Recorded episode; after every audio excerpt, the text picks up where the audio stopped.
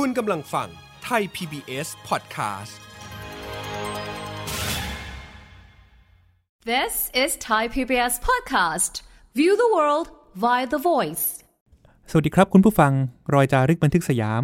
รายการที่จะฟื้นอดีตเกี่ยวกับประวัติศาสตร์สังคมไทยในมิติต่างๆ และผมกสิดิตอนันทนาทร มาพบคุณผู้ฟังอีกครั้งทางไทย PBS Podcast นะครับ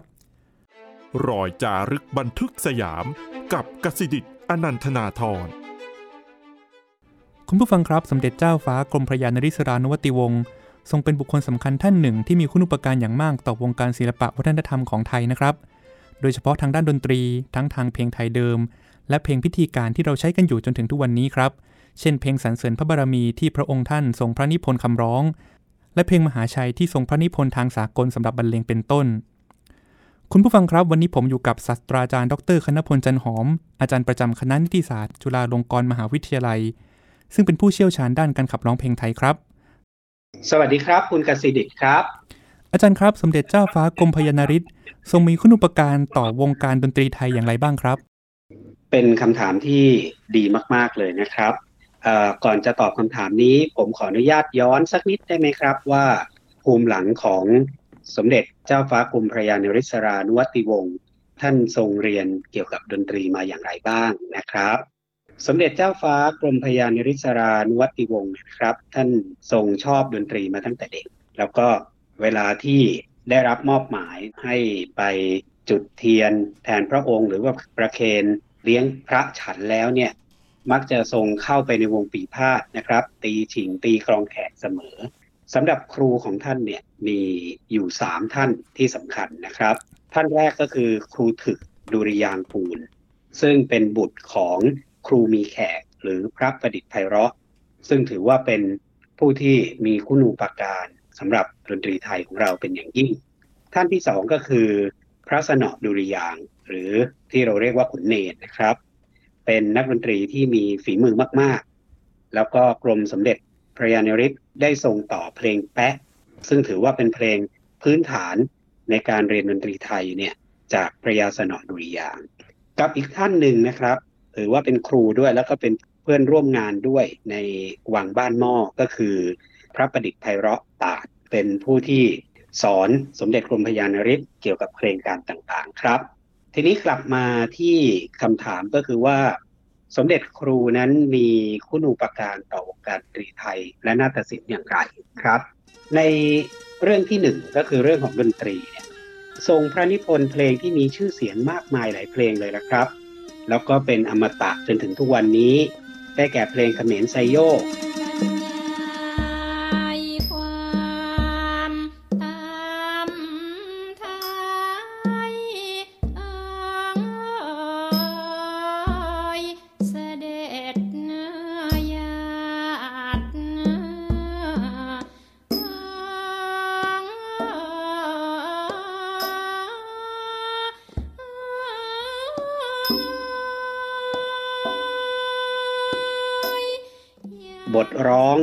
สรรเสริญพระบารมี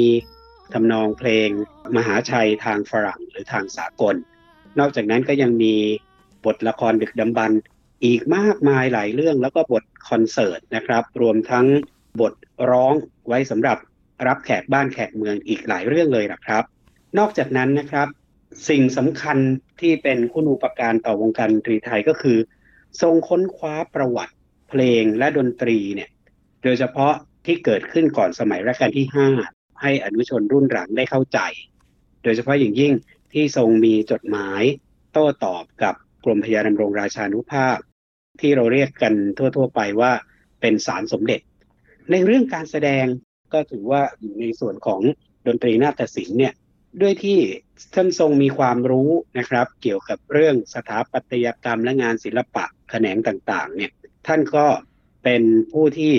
ทรงออกแบบฉากต่างๆ ได้อย่างวิจิตรงดงามนะครับ เหมือนที่เราเห็นกันทุกๆ วันนี้ก็มีต้นแบบมาจากพระองค์ท่านนะครับ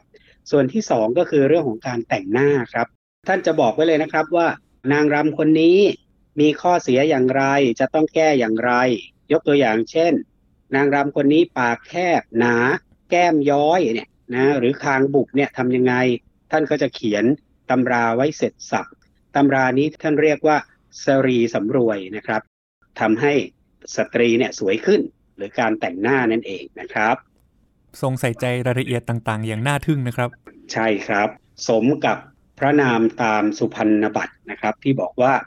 สังคีตะวาทิตวิธีวิจารณ์ หมายความว่าทรงจัดวิธีแห่งดนตรีการฟ้อนรำขับร้องและทำนองเพลงเนี่ยได้เป็นอย่างดี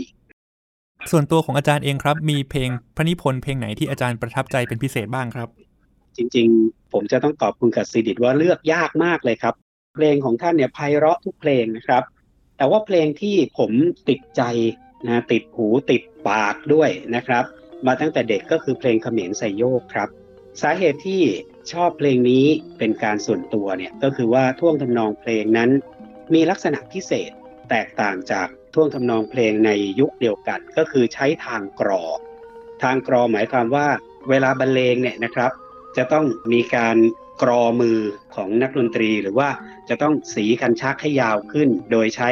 ตัวโน้ตตัวเดิม แทนที่จะบรรเลงติดติดติดติดติดติดติดติดกัน อันเนี้ยเป็นความพิเศษที่เพลงนี้เนี่ยได้เกิดทำให้มีขึ้น การใช้เพลงทางกรอนั้นทำให้เพลงนั้นฟังง่าย ส่วนบทร้องเองเนี่ยอันนี้ก็ถือว่าเป็นนิมิตใหม่ในสมัยนั้นเลยนะครับ ที่บทร้องกับท่วงทำนองไปพร้อมเพรียงกัน เดิมทีเดียวบทร้องกับทำนองนั้นจะแยกต่างหากจากกัน เพลงไทยเนี่ยเราเรียกว่าเป็นเพลงที่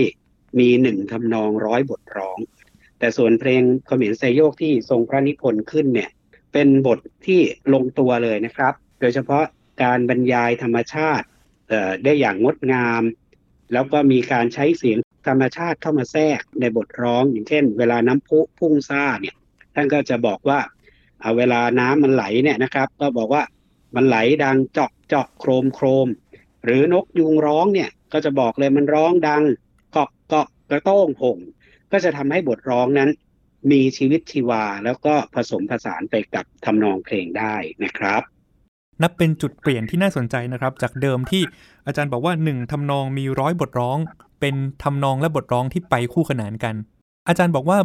บทเพลงเขมรไซโยกเนี่ย เป็นบทเพลงที่พิเศษตรงที่เป็นทางกรอ ผมทราบมาว่าบทเพลงนี้ดั้งเดิมมาจากทำนองของเพลงเขมรกล่อมลูกใช่ไหมครับ สมุดฐานหรือพื้นฐานเนี่ยท่านนำมาจากเพลงเขมรกล่อมลูก แล้วก็มีการนำเอามายืด หรือเรียกว่าขยายในทางดนตรีเนี่ย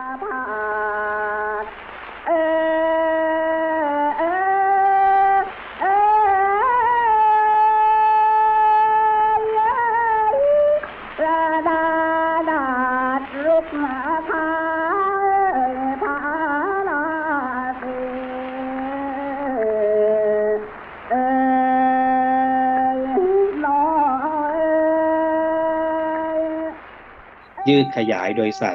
ทำนองให้มันมากขึ้น ในขณะเดียวกันก็ยังคงลูกตกหรือเสียงสุดท้ายเนี่ยเอาไว้ด้วย จริงๆ ถ้าเราดูกันจริง ๆ แล้วเนี่ย เพลงเขมรกล่อมลูกนั้นเป็นพื้นฐานจริง แต่ว่าก็ไม่ได้เอามาจากเขมรข่อมลูก ท่านก็ทรงพระนิพนธ์เพื่อให้สอดคล้องไปกับบทร้องอย่างที่ผมได้เรียนให้ทราบว่าตอนที่ทรงพระนิพนธ์เพลงเขมรไซโยกเนี่ย ท่านมีพระชนมายุเพียง 25พรรษาเท่านั้นเอง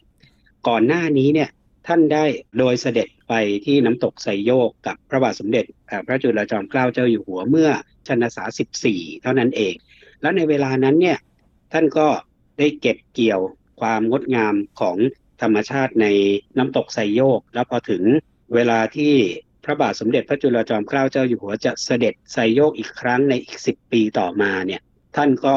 ทรงพระนิพนธ์เพลงเขมรไซโยกขึ้น แล้วก็เอามาออกแสดงเป็นครั้งแรก ในวันเฉลิมพระชนมพรรษาเมื่อปี 2431 ผู้ที่ขับร้องเป็นคนแรกนั้นก็คือ นางเจริญพาทยโกศล ซึ่งเป็นนักร้องเสียงดีนะครับแห่งบ้านพาทยโกศลเพลงเขมรไซโยกเนี่ยสะท้อนพระอัจฉริยภาพหรือความสามารถทางดนตรีของพระองค์ท่านอีกอย่างไรบ้างครับ อย่างที่เรียนให้ทราบนะครับ สะท้อนพระอัจฉริยภาพมากเลย โดยเฉพาะอย่างยิ่งการที่นำเอาบทร้องกับทำนองเนี่ยมาประสานกันอย่างกลมกลืนครับ ประสานกันอย่างกลมกลืนมาก จนเป็นต้องถือว่าเป็นเพลงอมตะของเพลงไทยนะในยุคหลังๆเนี่ยถ้าใครที่เป็นคนที่ฟังเพลงไทยเนี่ยถ้าไม่ได้ฟังเพลงขมิ้นไซโยก หรือไม่เคยได้ฟังขมิ้นไซโยกนี่ถือว่าไม่ได้ฟังเพลงไทย ต้องเป็นเพลงแรก ๆ แล้วก็เป็นเพลงที่ นักร้องเพลงไทยเนี่ยจะต้องร้องได้ ถือว่าเป็นเพลงบังคับเพลงหนึ่งเลยทีเดียว นอกจากนั้นก็มีการนำเอามาบรรเลงด้วยวงดนตรีสากลหลายครั้ง เราอาจจะเคยเห็นวงดนตรีสากลเนี่ยที่นำเอาเพลงเขมรไซโยก ไปขับร้องและบรรเลงเช่นเดียวกัน ทีนี้จะขออนุญาตพูดอีกสักนิดหนึ่งนะครับว่าทำนองเพลงเขมรไซโยกเนี่ยเพราะมากซะจนกระทั่งในช่วงหลังเนี่ย ได้มีการแต่งบทร้องเพื่อประกอบละครอีกหลายเรื่องเลยนะครับ ยกตัวอย่างเช่นเรื่องพระยศเกตก็ได้นำเอาทำนองเพลงเขมรไซโยกเนี่ยมาใช้ อีกแง่หนึ่งหลวงประเดิษฐ์ไพเราะสอนศิลปะบรรเลงเนี่ยท่านก็ชื่นชอบเพลงเขมรไซโยกเป็นอย่างมาก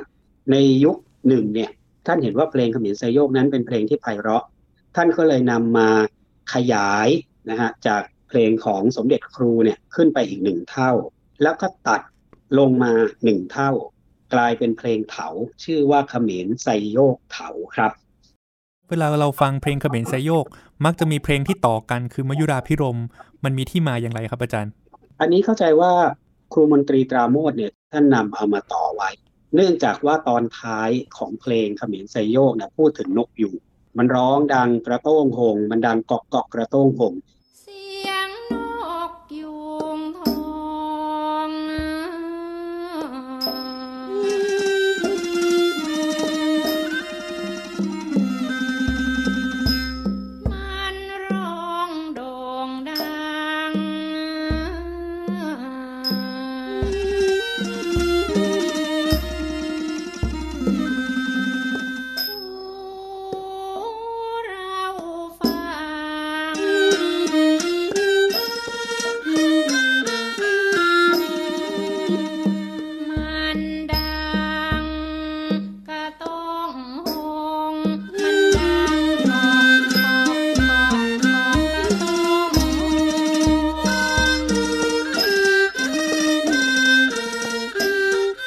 ราโมทท่านก็เลย แต่งเพลงมยุราพิรมเนี่ยเอาไว้ประกอบกับเพลงขมิ้นไซโยก เพราะว่าขมิ้นไซโยกนี่ค่อนข้างช้า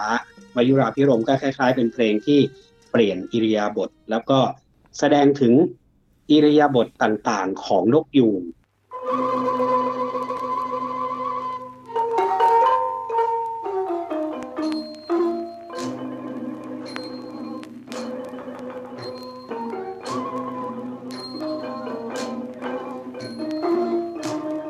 เพลงมยุราพิรมก็มีการเรียนเสียงของนกยูงอยู่ในเพลงนั้นด้วยนะครับ ก็ถือว่าเป็นเพลงที่ต่อเนื่องและประกอบกันไปได้ดีเลยครับ นอกจากผลงานด้านดนตรีไทยของพระองค์ท่านที่มีเขมรไซโยกเป็นเพลงหลักแล้วนะครับ พระองค์ท่านยังมีผลงานสำคัญที่เป็นเพลงพิธีการที่เราใช้กันอยู่แม้จนถึงปัจจุบันนี้นะครับ อย่างการที่ทรงพระนิพนธ์คำร้องของเพลงสรรเสริญพระบารมีครับอาจารย์จริงๆเพลงนี้นะครับ ก็ อย่างที่เราทราบกันนะครับว่าเป็นเพลงประกอบพระเกียรติยศของพระเจ้าอยู่หัว เดิมทีเดียวเราไม่มีเพลงสรรเสริญพระบารมีแบบฝรั่งหรอกครับ ในสมัยรัชกาลที่ 4 เราก็ใช้เพลง God Save the Queen แล้วก็พระยาศรีสุนทรโวหารน้อยอาจารยางกูลเนี่ยท่านก็ได้แต่งเนื้อ แล้วให้ชื่อว่าเพลงจอมราชจงเจริญ แต่ต่อมาเนี่ยนะครับหลังจากที่พระบาทสมเด็จพระจุลจอมเกล้าเจ้าอยู่หัวเสด็จประพาส สิงคโปร์ชวาแล้วเนี่ย ก็เห็นเขาใช้ God Save the Queen กัน หลังจากนั้นเป็นต้นมาก็ได้มีการประชุมครูดนตรีต่างๆ แล้วก็มีการประดิษฐ์ทำนอง เรื่องนี้ก็ไม่พูดเยินเยอะตอนสุดท้ายมีครูดนตรีชาวรัสเซียชื่อปีออสชูรอฟสกี้เนี่ยแต่งทำนองเมื่อปี 2431 ส่วนคำร้องนั้นสมเด็จครูก็ได้ทรงพระนิพนธ์ขึ้น จริงๆแล้ว คำร้องที่ปรากฏอยู่เนี่ยนะครับ วัตถุประสงค์ก็คือใช้ในพระราชพิธีลงสงฆ์พระบรมโอรสาธิราชเจ้าฟ้าวชิรุณหิต สยามกุฎราชกุมารพระองค์แรก แล้วหลังๆเนี่ยก็ได้รับความนิยม เนื่องจากว่าตอนท้ายเนี่ยทรงพระนิพนธ์ไว้ว่า ดุจจะถวายชัยชะนี้ก็คือชะนี้ก็คือดังนี้ แต่ว่าเวลาร้องกับทำนองเนี่ยเวลาร้องก็จะเป็นอย่างนี้ฮะ ดุจจะถวายชัยชะนีเป็นชะนีครับคือไม่ได้ร้องเป็นชะนี้อ่าพระบาทสมเด็จพระมงกุฎเกล้าเจ้าอยู่หัวก็เลย ทรงริเริ่มเปลี่ยนจากคำว่าชะนี้เป็นชโยอย่างที่เราทราบกันในปัจจุบันนี่แหละครับ อีกเพลงหนึ่งคือเพลงมหาชัยครับ ซึ่งเป็นเพลงประกอบในพิธีสำคัญที่ตั้งแต่เจ้านายระดับชั้นเจ้าฟ้าใช้เนี่ยนะครับ ก็ทราบมาว่าเป็นเพลงที่สมเด็จเจ้าฟ้ากรมพยานริศท่านทรงแต่งเป็นทำนองสากล เพลงนี้มีที่มาอย่างไรครับอาจารย์ จริงๆ แล้วเพลงมหาชัยเนี่ยถ้าเราไปเปิดในบทมโหรีโบราณในสมัยอยุธยาก็จะพบว่ามีชื่อเพลงนี้ เพลงนี้ก็มีทำนองเกี่ยวกับการเวียนเทียนก็คือเป็นเรื่อง สิริมงคลทั้งหลายนะครับ เวียนไปให้ครบสามรอบสิ่งสินประกอบเนี่ยก็จะมีเนื้อว่ากันไป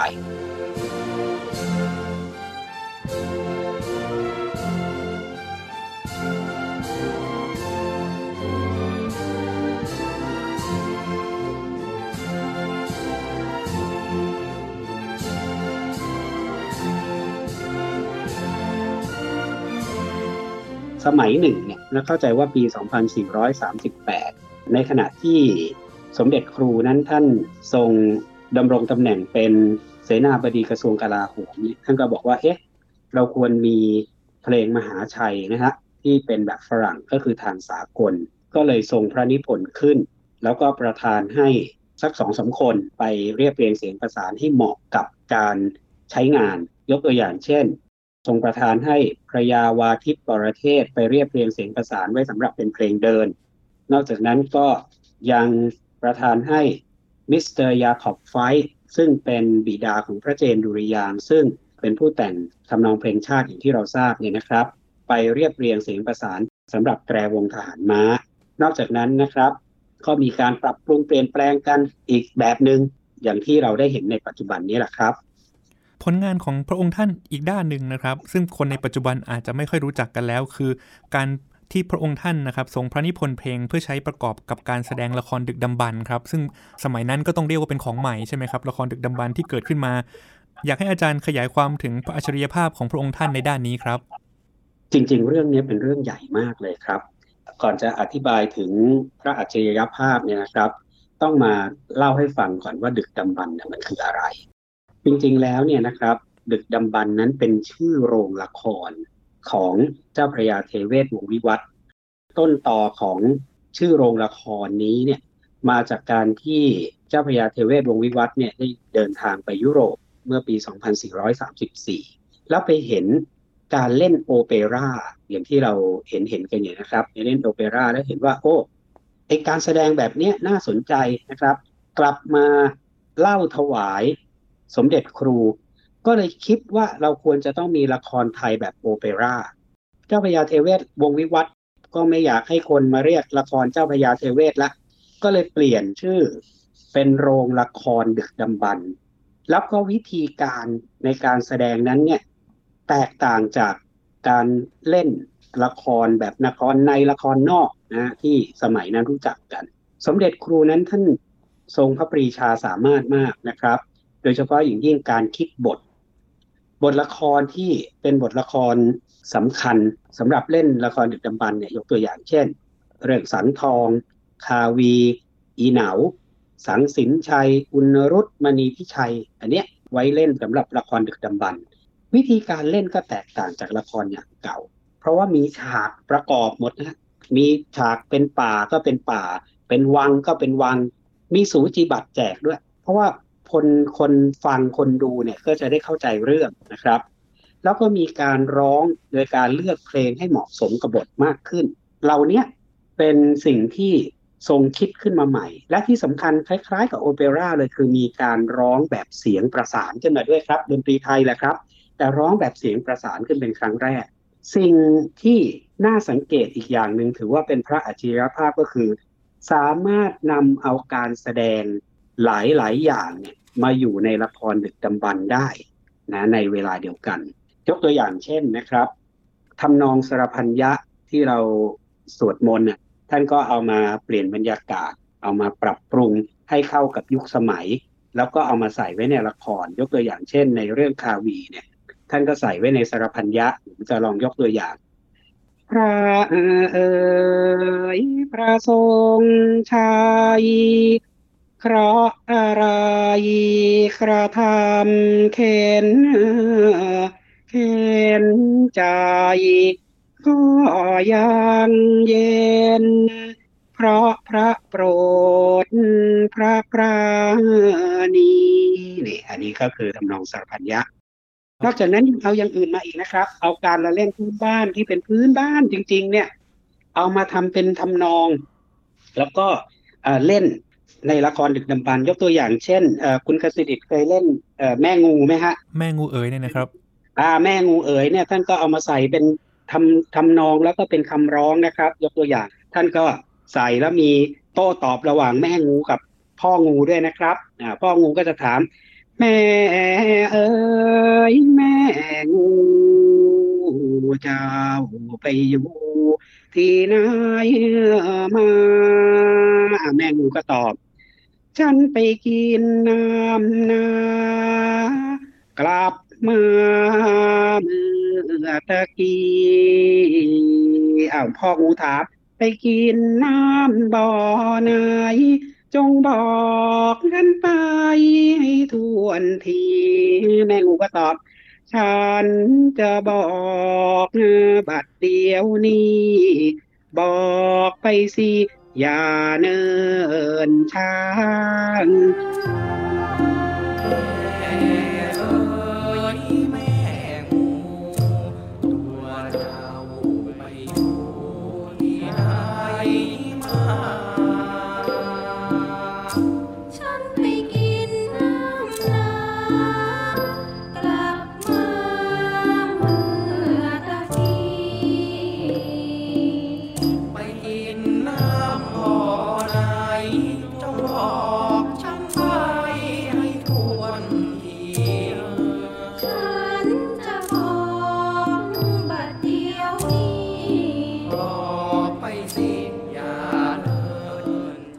มีต่อจากนั้นอีกนะครับ ที่เราบอกว่า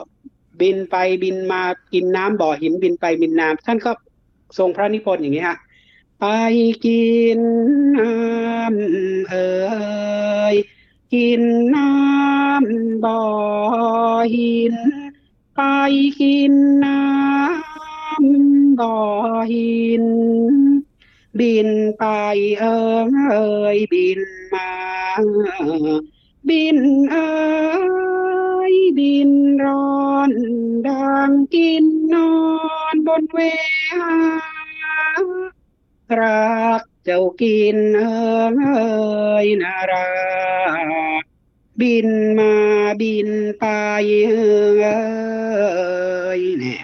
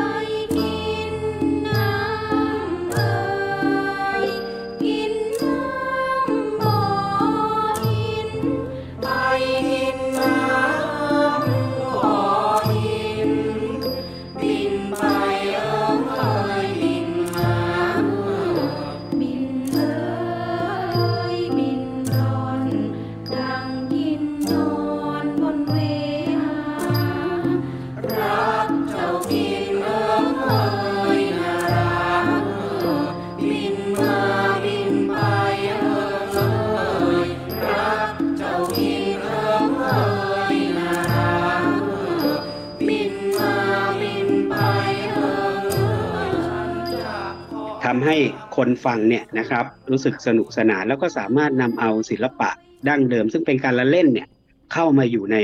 บทละครดึกดำบรรพ์ด้วยนะครับอืมขออนุญาตต่อไปอีกนิดนึงนะครับโอ้โหเรื่องละครดึกดำบรรพ์นี่เป็นเรื่องสำคัญมากเลย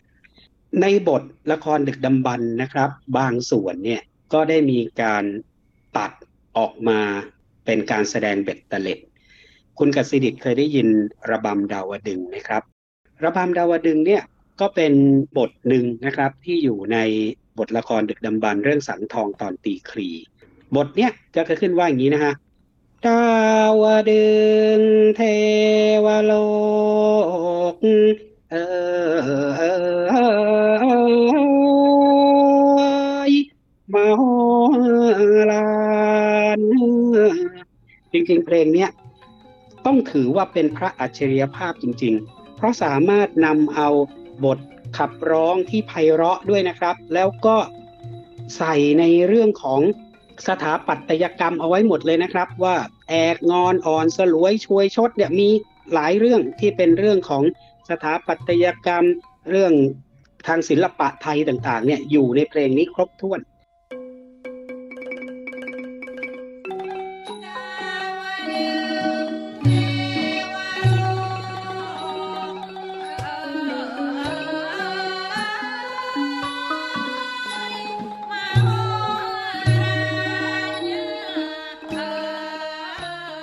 อีกเพลงหนึ่งซึ่งจริง ๆแล้วเป็นเพลงที่ติดหูติดตาคนฟังมากที่สุดนะครับ ก็คือเพลงเหมราชสาวคำซึ่งอันเนี้ยมาจากเรื่องสังสิงชัย หลังจากที่หกอุมาเนี่ยไปผลักสังสิงชัยตกเหวเนี่ย เทวดาก็เข้ามาช่วย แล้วก็มีการอวยพรโดยจบด้วยเพลงเหมราชสาวคำก็บอกว่าสำราญใจสบาย หมายมาก็สมหวังสำเร็จดังใจตั้งช่วยพระสังสินชัย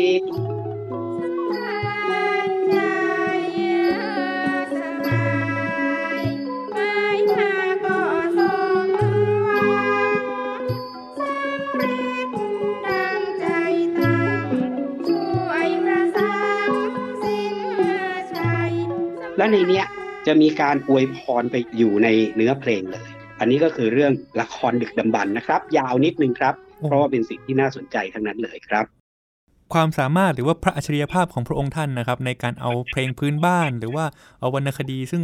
เรารู้จักกันอยู่แล้วเนี่ยมาทำให้เป็นเพลง มีบทร้อง มีบทโต้ตอบกันอย่างน่าสนใจนะครับ ผมคิดว่า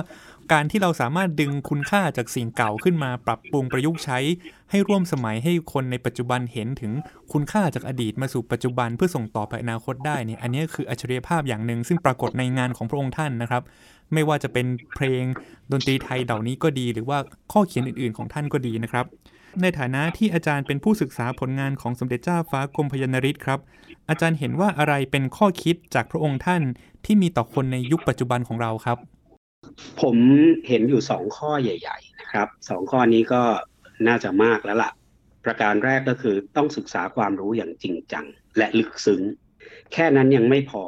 ต้องมีความสามารถในการถ่ายทอดเรื่องยากๆให้เป็นเรื่องง่ายด้วย สมกับที่ได้ฉายาว่าเป็นสมเด็จครูนะครับ สมเด็จกรมพยานริศนั้นท่านทรงทำให้ดูเป็นแบบอย่าง ศึกษาลึกซึ้งเพลงของเก่าของโบราณอะไรต่างๆเนี่ยสามารถนำมาประยุกต์ และถ่ายทอดให้อนุชนรุ่นหลังเอาไว้ อันนี้คือข้อที่หนึ่งข้อที่สองนะครับ ก็คือ ท่านเนี่ยได้สร้างผลงานอันเป็นอมตะเอาไว้สำหรับให้กับเป็นมรดกของชาติ โดยเฉพาะเรื่องของงานแสดงและงานเขียนทำให้เราเนี่ยสามารถสืบต่อและสืบสารพัฒนาต่อไปในอนาคต สมกับที่พระนามที่ปรากฏในสุพรรณบัตรที่บอกว่าเป็นสังคีตะวาทิพวิธีวิจารณ์ครับ วันนี้ขอบคุณอาจารย์คณพลมากนะครับ ที่มาเล่าเรื่องพระอัจฉริยภาพทางดนตรีของสมเด็จเจ้าฟ้ากรมพยานริศนะครับ พร้อมการสาธิตการขับร้องบทเพลงต่างๆ ให้เรารับฟังอย่างไพเราะและประทับใจมากครับ ครับ ขอบพระคุณครับ สวัสดีครับ คุณผู้ฟังครับสมเด็จเจ้าฟ้ากรมพยานริศทรงเป็นเจ้านายชั้นสูงนะครับที่ตระหนักถึงความเปลี่ยนแปลงเป็นอย่างดีนะครับ ทรงศึกษาคุณค่าของของเก่าของโบราณในสังคมไทย ศึกษาอย่างลงลึกถึงแก่นแท้นะครับ หลังจากนั้นพระองค์ท่านมีพระอัจฉริยภาพนะครับในการถ่ายทอดให้ง่ายให้สะดวกแล้วเป็นที่รับรู้ของคนทั่วไป แม้พระองค์ท่านจะสิ้นพระชนจากพวกเราไปนานแล้วนะครับ แต่ผลงานต่างๆ ของพระองค์ท่านยังคงอยู่คู่กับสังคมไทยอยู่ ถึงปัจจุบันและเชื่อว่าจะตลอดไปครับ ทั้งหมดนี้คือรอยจารึกบันทึกสยามในวันนี้ครับคุณผู้ฟังติดตามรายการได้ทางไทย PBS Podcast ทั้งทางเว็บไซต์และแอปพลิเคชัน สำหรับวันนี้ผมลาคุณผู้ฟังแล้วครับ สวัสดีครับ